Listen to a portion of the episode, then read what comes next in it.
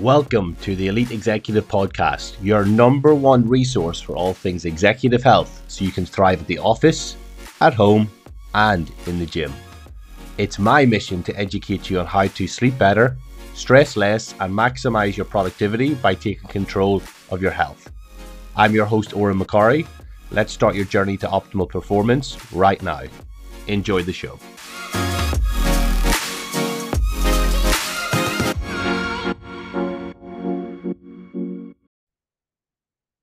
Good morning, good afternoon, good evening, guys, wherever you are in the world. Welcome to today's episode of the Elite Executive Podcast. I'm your host, as always, Odhran McCorry, and I'd like to welcome you to today's show where we're going to be covering pillar number two in my performance framework for executive clients, and that's going to be stress. And it's number two for a reason. Well, I should say more so that sleep is number one for a reason, in the sense that if we get you sleeping more, you're probably going to have lower stress you're probably going to have more energy to train and you're probably going to have less cravings and less um, hunger signaling versus whenever you're tired. So sleep is number one in terms of it actually filters downstream to all the other areas as part of the the framework that we use. Now, stress is next on the list, and obviously the executive lifestyle is one of high stress. There's lots of travel, there's lots of eating out and drinking for work related purposes, whether that's wining and dining your current staff or whether it's wining and dining to win um, new deals and, and get things over the line, or whether it's wining and dining to get a whole new job, you know, whenever you're going for the job interview process, a lot of the time you'll be taken out and you'll be um you'll be assessed as part of your suitability for the role as um how you interact with with people, right? And executives are generally pushing the envelope on their career hard um, obviously to advance status, personal gain, um, financial gain, and obviously company profits. Once you're actually in and leading the company, you're going to be pushing your career hard to drive the company to a very profitable place. Not to mention things that might happen along the way, like you know hostile takeovers and different things which aren't happening every single day, but whenever they do happen, it would be um, extremely stressful. So to summarize, executives are low on time, high in stress, and their their life is full of hurdles to conquer every single day. So what can we do about that? Well, we can focus on the principles and the pillars that I'm listing through here to improve our health and longevity. You know, I want you to think about scoring yourself out of 1 to 10 for your sleep, currently, your stress, your training, and your nutrition. Now, on that scale, one is considered low and poor a poor score, and 10 is considered optimal. So optimal stress would be at 10. You know, it's not where 10 is um is really high stress. Um, low stress is a 10 out of 10. Okay. So take a second and score yourself just in your brain as you're listening to this. How's your sleep on a scale of one to 10? 10 being optimal. How's your stress on a scale of one to 10? 10 being optimal. How's your training currently? And not just training that you do in the gym, but the amount you move during the day. Are you desk bound all day? Go to the gym for an hour and think that's going to cut it? Are you hitting your step targets? How's your strength overall? How's your your VO2 max? All these different uh, things. Scale, score that for me on a scale of one to ten. And with your food that you put in your body, is there any real plan to it now? Is it is it quality food? Is it eating on the go and, and winging it? Score yourself one out of ten. And I get every executive to do that whenever they come in to my system. And normally people are somewhere between 40 and 70, where 70 is a really good score for a lot of people.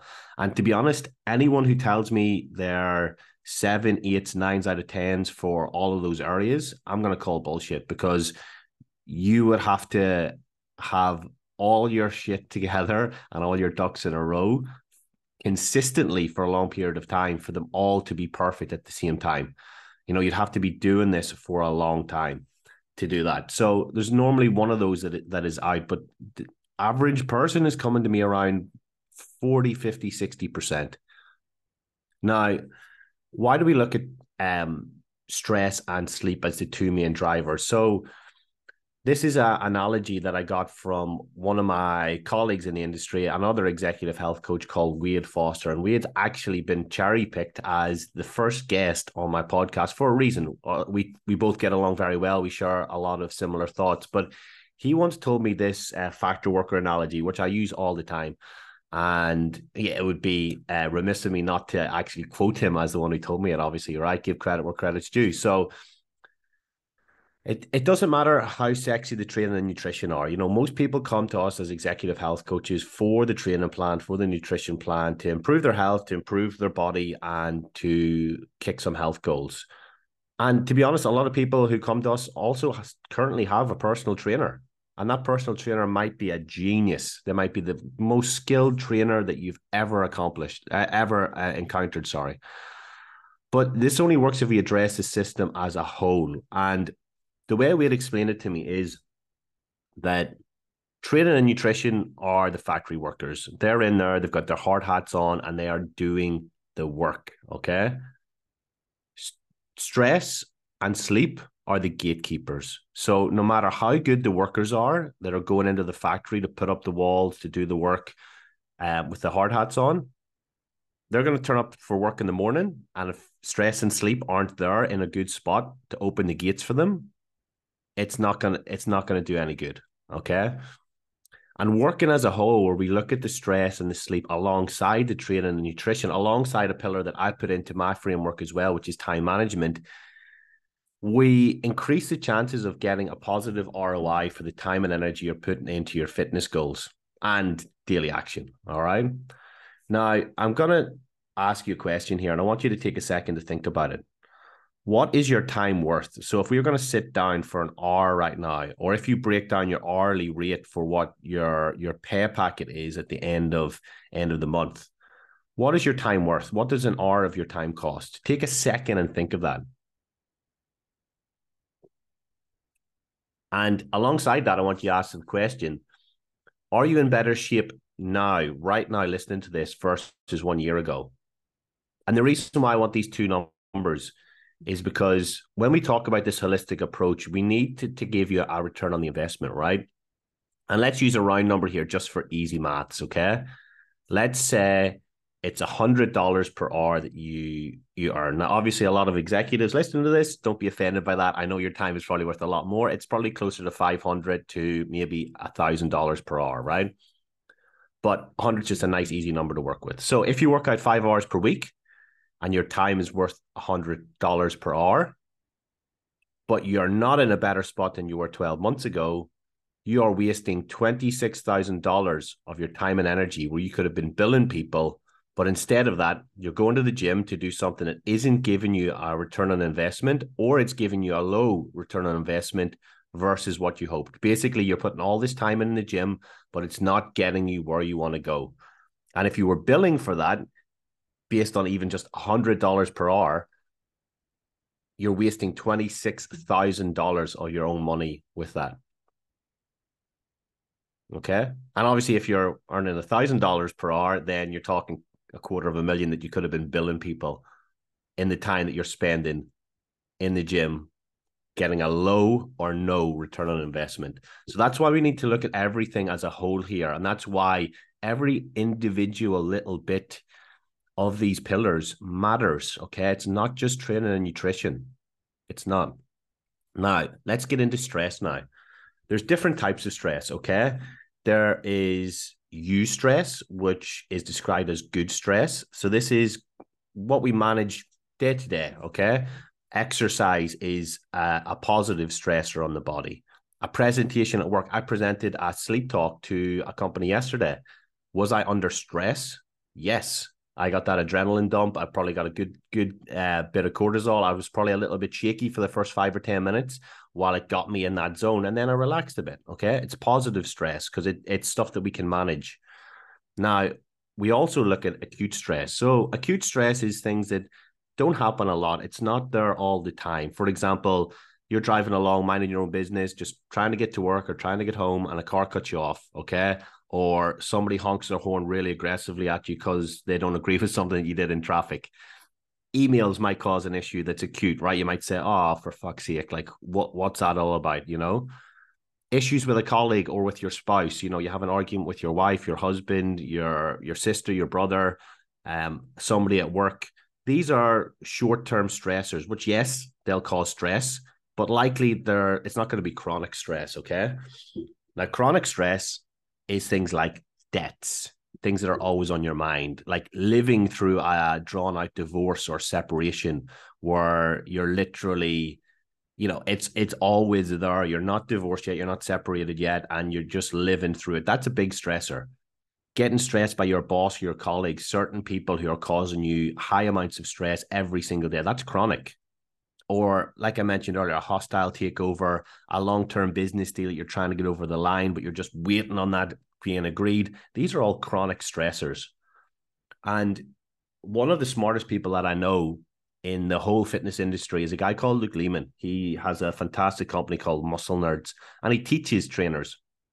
And on one of our one to one mentoring calls, we were talking about stress. And he said that he believes that all disease in the body can be linked back to stress in some sort of way. So he says that everything that can go wrong with the body basically can eventually be linked back to some for so some sort of stress.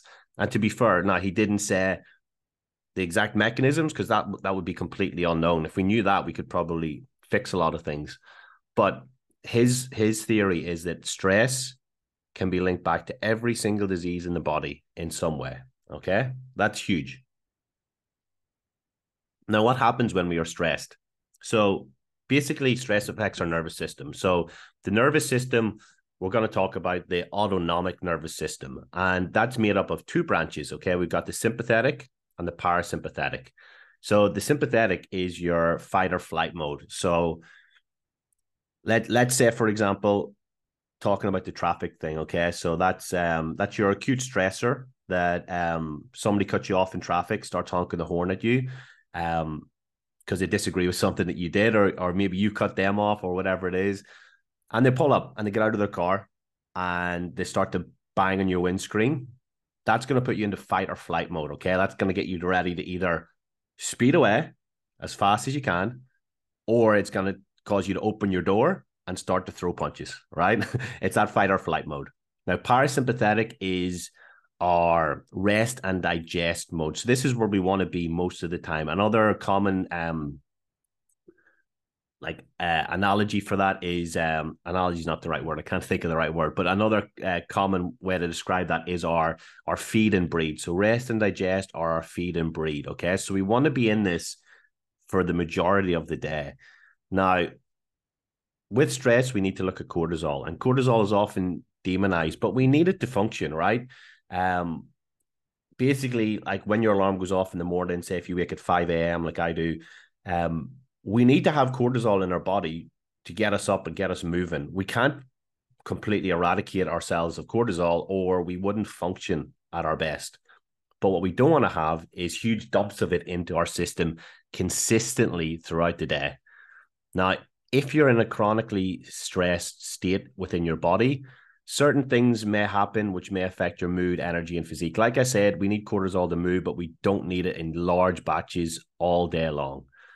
Now, it may affect your mood, energy, and physique. It can cause issues with sleep and an inability to switch off at night. How many of us has have experienced that where we're we're working on a deadline or a big deal, or you know we've had a we've had a huge bust up with our partners, and we go to bed at night we still haven't fixed it and you know apologize for for the the argument. And it's on our mind and we can't sleep okay? That's the stress that's doing that okay? Things can uh, affect testosterone for example like with cortisol um, which may affect losing fat building muscle. Obviously if sleep is affected by stress it's going to be very hard for you to lose fat and build muscle because that is that is when we do lose fat and build muscle when we sleep okay so cortisol, we need it, but it's it's not our enemy. We need it, but we want to have it in the right amounts, and we don't want to have it dumping in through the day. Now, in terms of stress and life expectancy, stress has a definite impact on life expectancy. When we look at a study done by the Harvard Business Review or Business School, they looked back retroactively at workers from General Electric in the 1930s.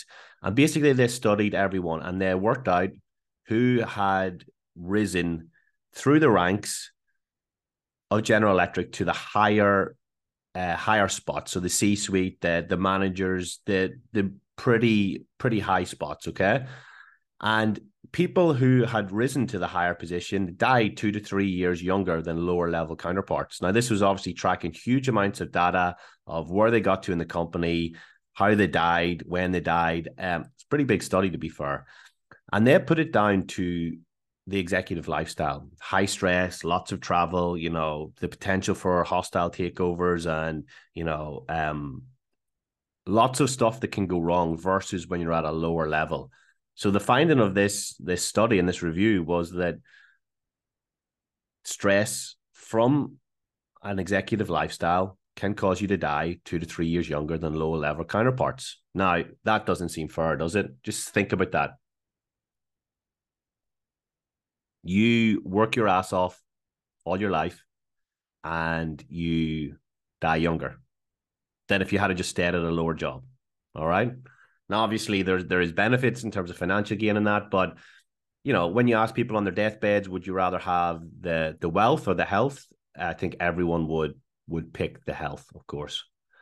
Now, sometimes we don't feel stressed. This is due to our body's ability to adapt to it. For example, I was probably having cortisol and adrenaline dumped through my body for the entire presentation I did yesterday to a local company here on how to optimize their staff sleep, right?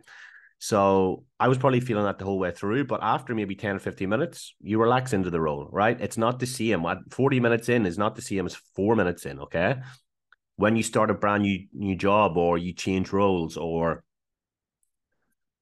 you know, any of these high stress scenarios, we're to feel stress. We're to feel like, oh, right, we're out of our depth. And we probably need to feel that to perform at our best. But after a while, you get used to the day to day and the body adapts to it. It might be the same level of stress, but you don't feel it as much because the body knows what it's doing and it's handling that amount of stress. Like if you're running, for example, if you're the CEO of a huge construction company, you're going to have the same stress on day 101 as you did as on day one of you going into that CEO role. You're going to have the same task. Everything's going to be um, everything's going to be the same in terms of your daily daily to do list, but you're just going to handle it better and you're going to feel less stress as a result. Okay. So when executives tell me that they're not stressed or they manage it pretty well, um, we need to we need to take that with a pinch of salt. Okay. And sometimes um, one of my executive clients, um, I'm I'm probably going to have him on the podcast. I'm not going to name him right now, but you know, when we look at his HRV, which I'll explain more in in a minute, his HRV score is indicating, and obviously this is personal, but it's indicating from what I can see that he his body is always in a sort of fight or flight mode. Now, this this man, he's he's an absolute incredible guy. Um, he's one of my favorite clients. We talk every week, and he's so chilled out. He's like me. He's very very chilled. You wouldn't know that um stress affects him in any sort of way, but when we look at the data, there might be something going on which is keeping his body in a sympathetic state, right? So whenever any executive tells me they don't feel stressed, I take it with a pinch of salt. Now, step one to reducing stress is to track it. You know, what gets measured gets managed. And I think I've got this quote before from uh, Craig Ballantyne, but data drives decisions. Okay. So once we know the data, we can actually work to to manage it. Okay. And it's like sleep. We can't just take it as gospel that you aren't stressed or that you're coping very well with it. You know, um, a lot of people say, yeah, I sleep pretty well. And when we look at their stats, they're they're not getting enough deep sleep, they're not getting enough REM sleep, and they're overtired. So you might be okay most of the time in terms of your stress, but all it takes is something small to break the camel's back. And we want to avoid that. You know, I've been in that scenario where I've been in relatively acute levels of stress for long periods of time. And then my kids will do something or somebody will say something, you just snap and it's not that you you want to snap or you're a bad person for it, but it's just literally that straw that breaks the camel's back. So while you may not feel stressed now, it might just be building and this stress is compounded on top of your back until literally that one straw is going to break the back. And the data will tell us the full picture. Without data, we're just going off a hunch, a feeling, I, I guess a thought for that moment. And how many people do you know who have seemed like the picture of health, like they're they're really healthy, they don't have really any major issues, and then suddenly they have a heart attack or suffer a stroke, and you thought they were managing things pretty well, but then all of a sudden something like this happens, right? So we can't take how somebody looks and how they're reporting as gospel, right? And you know, to tell you a funny story, so since since COVID, I guess, you know, everyone wants to work online. Now, I'm lucky that I've had my business online for next year will be my 10th year working with people online. We've currently got clients in 12 different countries. But, you know, a lot of people now have realized that there is space where they can work from home and they can do things. So, um, a lot of people are inboxing me on Instagram and they're offering to create viral content for me, which is gonna pro- their promise is gonna blow up my content uh, so I can go from, I think I've got about four and a half, 5,000 followers on Instagram. That can get me to 40, 50, you know, 100,000 followers from just hiring these guys to do their videos, to do my videos, sorry. And they're going to earn me so much money. They promise it, they promise it. But whenever I click into their page, they've only got about two, 300 followers. Their content isn't that good. So if I was to take them on their word, they're telling me they can do this, they're telling me they can do this it seems like a no-brainer, right? But sometimes you've got to actually look at the data. What's it saying? It's telling me that their content, their own content isn't great. They might be good at making content, but it's not created a hundred thousand followers for them. So why would I expect to do it for me? And it's the same thing with your your data here, right? We want to actually look at the data rather than just um, relying on how you feel, right? Now, how do we track the data? There's a couple of ways. We can do something like a blood test, which is going to measure the amount of cortisol in your blood. We can also do a urine test called a Dutch test, and the Dutch gives a breakdown of the cortisol metabolism. Uh, it can show if you're overdriving cortisol production or you're not making enough of it, basically. Okay. So that's two ways to do it. You know, blood test is relatively invasive, but if you're going for a medical with your doctor, um, you probably want to be looking at it. And a lot of a lot of people will go for a yearly medical, yearly physical, and they want to, you know, whether that's part of their health insurance or whatever, you, you want to make sure that they're probably tracking that. But what can we track every day? We can now track a metric called heart rate variability. Okay. Heart rate variability, which I'm going to refer to as HRV for the rest of this. It's basically it's not your resting heart rate. A lot of people get those two confused. And what it is is it's the variation between beats of your heart. So I, I mentioned this on previous episodes if you've if you listen along, but every time your heart beats, it doesn't go steady like one beat. So if, if it's, for example, my heart rate is 60 beats a minute, that's not one beat a second. It's not boom, boom, boom there's going to be variations. There's going to be a 0.6, a one second, a 0.9, a 1.3, down to a 0.8. It's going to be very, there's going to be a variation in that. And what heart rate variability tracks is that variation between the heartbeats to indicate whether you're in that sort of um, sympathetic fight or flight mode or parasympathetic mode. Okay. And we can track this using um, a wearable device, whether it's a ring, a strap, a watch so we track metrics in, in the business. So think of what you track in your business now to monitor day to day, you know, is it income? Is it orders? Is it, you know, um, billing that's due, invoicing that's due? Is it performance that you're tracking with your staff in some sort of way? You track all this data. So we need to we need to do that with our health. So there's there's numerous ones out there. The biggest ones probably that most people will have heard of are the Apple Watch, the Samsung, um, Fitbit now track HRV now, which is good, especially a lot of the new watches. I'm not sure if it's only on the higher end models, but Fitbit definitely do track it, um, which I was actually very surprised at whenever um, whenever my client told me that it was tracking his HRV, and Garmin also track it now one client asked me to point this out because I mentioned it on another podcast. Um, with the Garmin, it's only the higher end models which track the actual HRV. So if you've got a not a lower end Garmin, like I've got probably what I would consider the lower end. It doesn't track HRV. Um, I just use it for my runs if I'm running outside and different things, or if I don't want to wear a nice watch. And with the Garmin, it will the lower end models will track your stress. So a lower number is obviously better. Um, with the higher models, they're going to track HRV, which is um, exactly the numbers that I'm going to talk about in a minute. Um, that's what we're looking for. Whereas if it's a lower model, you're just going to look for a stress score, which is low. Okay.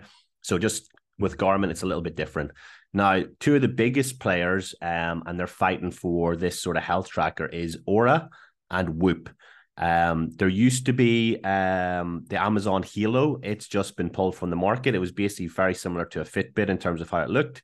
Um, and they had big plans for it, but as of last month in August, they have decided to shelve the whole project basically. Um, so if you are using an Amazon Halo, um, I recommend you change up pretty soon because I'm pretty sure it's uh, it's all winding down. There's also the Apple Quartz project, which um, it's going to be interesting. I think it comes out next year, and it's going to be working on how to motivate you to improve all these health scores with like games and built-in ways to sort of gamify things. So that could be very interesting, especially if they don't use the Apple Watch model of the Apple Watch tracks you know, it, you, you got all these text messages, emails, everything that comes through. So the battery life is terrible on it. That's one reason why I recommend nobody uses the Apple Watch just because you'll you need to charge it every single day. So you're gonna have it off your wrist at some stage. Um, so it's not ideal.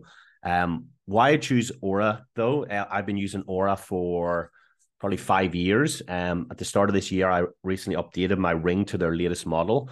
Um, I just think it's more accurate. Um, I think in terms of it, it is also a health tracker. It's not a lot of these other ones like Garmin is great for tracking your workouts, uh, GPS and your runs and everything.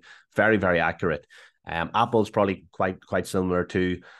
Oura is mainly a health tracker, which also tracks a little bit of exercise. So it's going to track sleep, steps. It's going to track it to a pretty high level. Now, with a watch, think about how much your watch is going to move around your wrist. Okay, I'm wearing the, the watch my wife bought me on our wedding day right now and it's moving on my wrist a little bit, right? So uh, when you move your your hand a lot, it might actually um it might actually be tracking more movement than is necessary, right? Whereas with the ring, it's going to be on your finger all the time. Uh, a huge benefit of the Oura is also it only takes me like an hour a week to charge it, so I can basically have it on all the time. Um, it takes me I, I charge it at my desk, so when I'm sitting, pretty much doing nothing, so it's not um, I'm not losing out time where it's tracking my my movement and my steps or my sleep. Um, and it literally just takes that hour per week. But also, because the finger is less bony than the wrist, think about the blood flow that's probably going to be on your wrist versus your finger. There's got to be more capillaries in the finger. So, as a result, you get more blood flow and you probably get more accurate readings. And in terms of tracking sleep in particular, it tracks better in terms of um, the gold standard, which is polysomnography. It tracks at around 80% from what I've read, whereas um, the other ones track about 10% less. So that's why I personally choose Oura. And if you do want to look into the Oura ring, I'll put a link in the description box for uh, $50, 50 US dollars off the ring. I think that's a refer a friend code that I can use year round. So if you are interested, you can save yourself a bit of money with that. And I don't get anything out of that. I get zero out of that. So, um, but that's why I use Oura. So we can track it using the Apple Watch, Samsung, Fitbit, Garmin, Oura Ring, Whoop Band. Um, my personal favorite is the Oura Ring. Um, and I'm not sure which one I would put as my second favorite there. Um, but HRV is a number that we should focus on, and we should focus on it in terms of our personal score. It's very individual. So I'm going to say that you know 30 uh, milliseconds is usually a good number to aim for on HRV because that's going to lower than that is probably going to indicate that you're very sympathetic. Um, but that's your score. Okay, my personal score ranges in the hundreds to you know up to maybe 200 depending on how well I'm recovering. Um, that's my personal HRV balance. It it it goes somewhere in that range, and it is going to fluctuate day to day. But what we need to focus on is if your number is below 30, for example, that that is your score. All we need to do is try to improve that over time um, and get us less stressed and recovering better rather than think about, well, O score is at, you know, 100, 130. Why is mine not that high? The main thing is that we get where you're at now as a baseline over, say, a two week period, which the, the Oura ring would take probably two weeks to work it out. And then we try to improve that over time. And 30 milliseconds um, is usually a good number to aim for on that. Okay. So, how to improve stress? Now, this is this is quite an interesting one. Um, literally last week, I started to watch a documentary on Disney Plus, which Chris Hemsworth, Chris Hemsworth, aka Thor, did for National Geographic. It's called Limitless, um, and it's streaming on Disney Plus. So he was in a high stress environment, obviously due to acting roles. There's big, big money, but probably a lot, a lot of stress in terms of delivering on that. Um, he has three or four kids. Um, and he had perfectionist traits which stemmed from, I think it was when his parents um, he was growing up, his parents couldn't afford to like you know do a lot of acting stuff with him, or couldn't afford a lot of things. And he vowed to start to earn for them. And he also has this fear that you know, even though he's very successful and he's he launched all these businesses, he's got a fear that he's going to lose it all, and he's going to go back to that scenario where he can't um he can't look after his parents and his family, right? So what they did in this this first episode was they put him in high stress scenarios like firefighting, um, where he had to go into a building with breathing apparatus on to recover, uh, put out fires and recover bodies. Um, he also had to walk on a huge platform on the top of the Crown Hotel in Sydney, which is one of the highest buildings in the city. It was basically like a metal walkway where he had to he got up in the lift and he had to walk out onto this raised platform. Um, and a stress specialist from the US taught him how to manage his stress. And, you know, two big things was positive self talk. There's a really good scene. I'm not going to try to spoil anything for you here with it, um, but there's a really good scene where he's in the pool with Navy SEALs and he's doing um, some drills where he's he's essentially being subjected to to drowning where his hands and feet are bound extremely high stress and he can only just kick off the floor he can't move his hands he can't tread water um so one thing was that you know positive self talk. Whenever he was in that scenario, um, you know it's very easy to get into the I can't do this, I can't do this, which causes you to panic. Um, and the positive self talk of okay, I can control this, I can do this, I can do this, um, was one tactic that this stress expert talked about. And this stress expert, like she likes doing things like this to confront your stress and I meet it head on. Um, in terms of the firefighting one, obviously he had an oxygen tank on, and the whole goal was to you know try to control his breathing with nasal breathing, deep breathing. Um, she personally did box breathing, which is four seconds in, hold it for four seconds, four seconds out, hold it for four seconds. So if you imagine yourself drawing a box with your finger now, four seconds along the top, four seconds along the side, four seconds along the bottom, and four seconds along the other side, you've just drawn a box. So she, the goal was to get him to box breathe in that high stress scenario, um, so that he uses less oxygen. If he's obviously slower breaths through his nose, he's going to use less of that oxygen tank, and he can do more. Now, I personally don't like box breathing, just simply because when I breathe in for four seconds and hold it for four seconds, um, I rush the rest of it. I feel like I run out of um, I run out of breath. You know, that might be a, a fitness thing, a lung capacity thing for me personally. But what I like to do is do the same four seconds, but on either side of the box. So I'm kind of making more like a, a skinny rectangle here than, than a box. So if you do four seconds, hold for one, and then you do four seconds, and then you hold for one, and then you repeat. So you're you're still having a 10 second breath cycle through your nose rather than a 16 second one. Okay. And I just think that's far more achievable for most people to do. Um, so that's breathing is one. Okay. So in terms of breathing, in any high stress scenario, like somebody cutting you off, you know, your kids are at your heels wanting, you know, wanting snacks or something, and they've been, give me this, give me this, give me this. Um, a colleague sends you an email. I would just get you to take one 10 second breath. So that four second inhalation, one second hold, four second exhalation, one second hold. I would get you to do that before reacting in any scenario. And all it takes is, you know, it's a long time for somebody in your face as well. But before reacting, normally you won't react as heavily with that. Now, I also do that before bed when my head's on the pillow. Um, it helps me to sleep most of the time. And any known period of high stress, do some breathing. Now, cold showers is also really good in terms of when you're in your showering yourself and you're cleaning your body, and then you turn it to cold, it then is gonna, you know, it's gonna shock the body when it hits your head, it hits your shoulders, it's gonna leave you short of breath, and you're basically gonna panic and go, it's going to take your breath away with the very, very cold water. Okay. See, whenever you do it in the tank, whether it's a shower, whether it's actual immersion, but it forces you to learn to breathe because if you keep breathing the way you're breathing, you're not going to be in there for very long. Okay.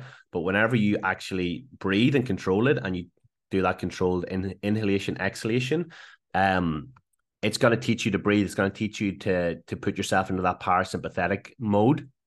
So cold showers and cold immersion is great for improving your stress, improving that uh, stress resilience as well, and building that that tenacity. Now, we also could look at meditation. Now, meditation is a bit, you know, woo woo. Some people are into it, some some people don't. But if you think about meditation, it's not where you're sitting cross legged and you're you're chanting kumbaya and you're humming and hawing. Um, that's not the type of meditation that most people will do. You know, meditation is, and you can do this through guided meditation with an app like Calm or Headspace. Um, and you can have Calm has celebrities talk you through different um, scenarios as well. But basically, it's just trying to calm your mind. You know, you could call it mindfulness if you want, but basically, it's you know trying to focus on your breathing, focus on staying present in that moment, and you know not getting distracted by different thoughts. Another one that we can do is journaling. Now, I personally haven't done a whole heap of it, but I know a lot of people who do, and there is benefit. And when I had, I've got two podcasts. This is basically my second one. I had uh, one which is general fitness called the O Show. Great name, I know. Um, but recently I had on this season, I had a sleep expert called Gary Allman on, and I'm gonna give him full credit here for this. Um, and this is pretty much paraphrasing what he said, but it's a pretty direct quote. So with journaling, you don't have to start, you know, dear diary, dear dear Gary, as as his reference was. It's not where you're like a teenage girl writing in her diary. Um, you don't talk about your your day. You talk about the things that have been bothering you, and then you figure out why they bother you, where the triggers are coming from in terms of an emotional perspective, and you reframe things and ask yourself, why are these things triggering you?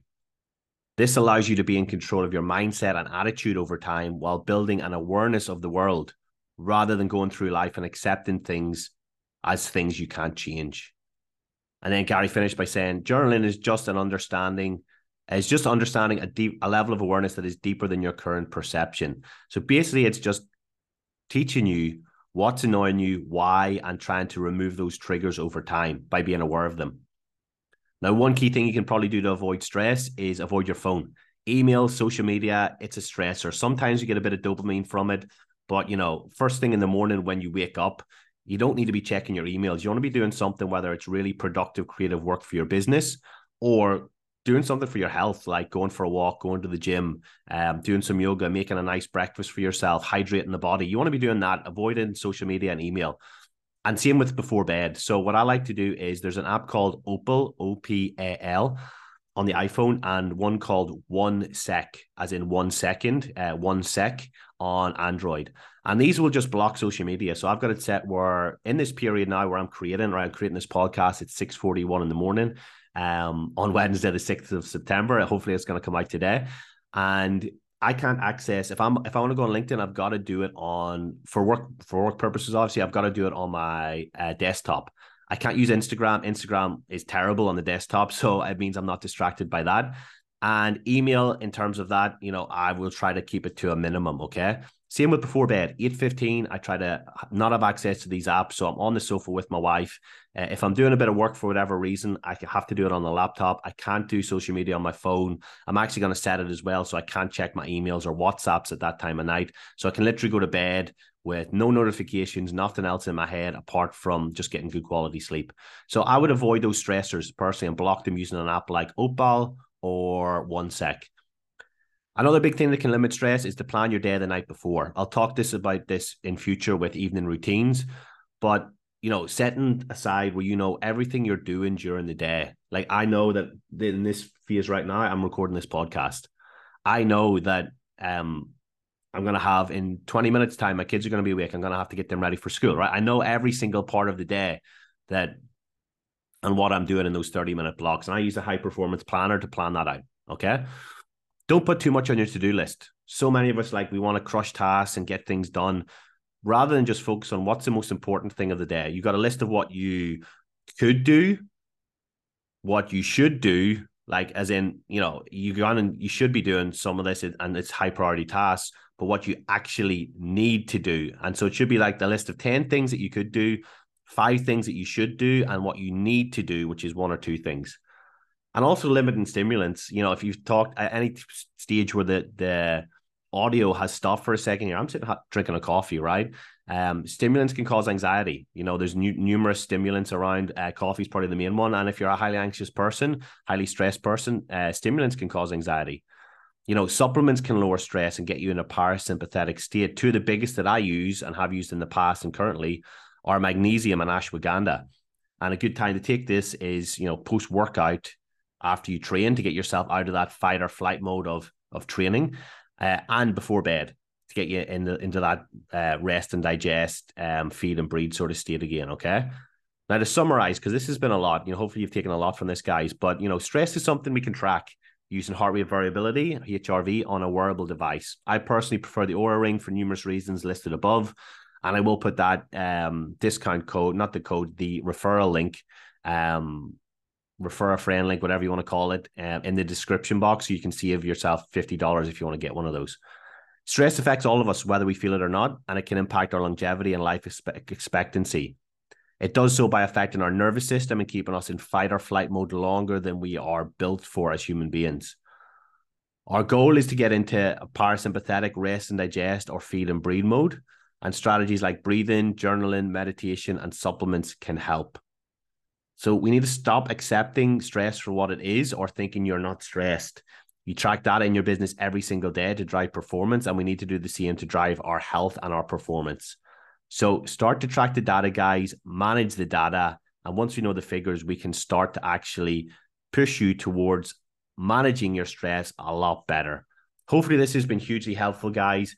This has been episode number three of the Elite Executive Podcast, covering one of the other big um, pillars, which is stress. The next two episodes, I was going to do one on time management, which is a big pillar, um, but I think training and nutrition are going to deserve an episode each by themselves. So I'm going to do training and nutrition, and then I'll do another one with like 10 time management tips um later in the season. Um I think the four four um the four horsemen, I guess, which I like to use as part of the framework are um stress, sleep, training, and nutrition. So let's do uh, two more episodes to focus on those pillars, and then we'll get guests on. Like I mentioned, Wade. We're going to have uh, Caroline Milne. We're going to have uh, Gary Allman, the sleep expert that I spoke about, is going to be on, and other experts like Matt Cooney, other really great coaches who are in my my circle, and also a few clients have agreed to come on to talk about their experience and how they have integrated health into their daily practice to start to thrive. So, really looking forward to those episodes, guys. Thank you for listening to the Elite Executive Podcast with me, your host, Odhran McCorry, and I will see you guys on the next episode.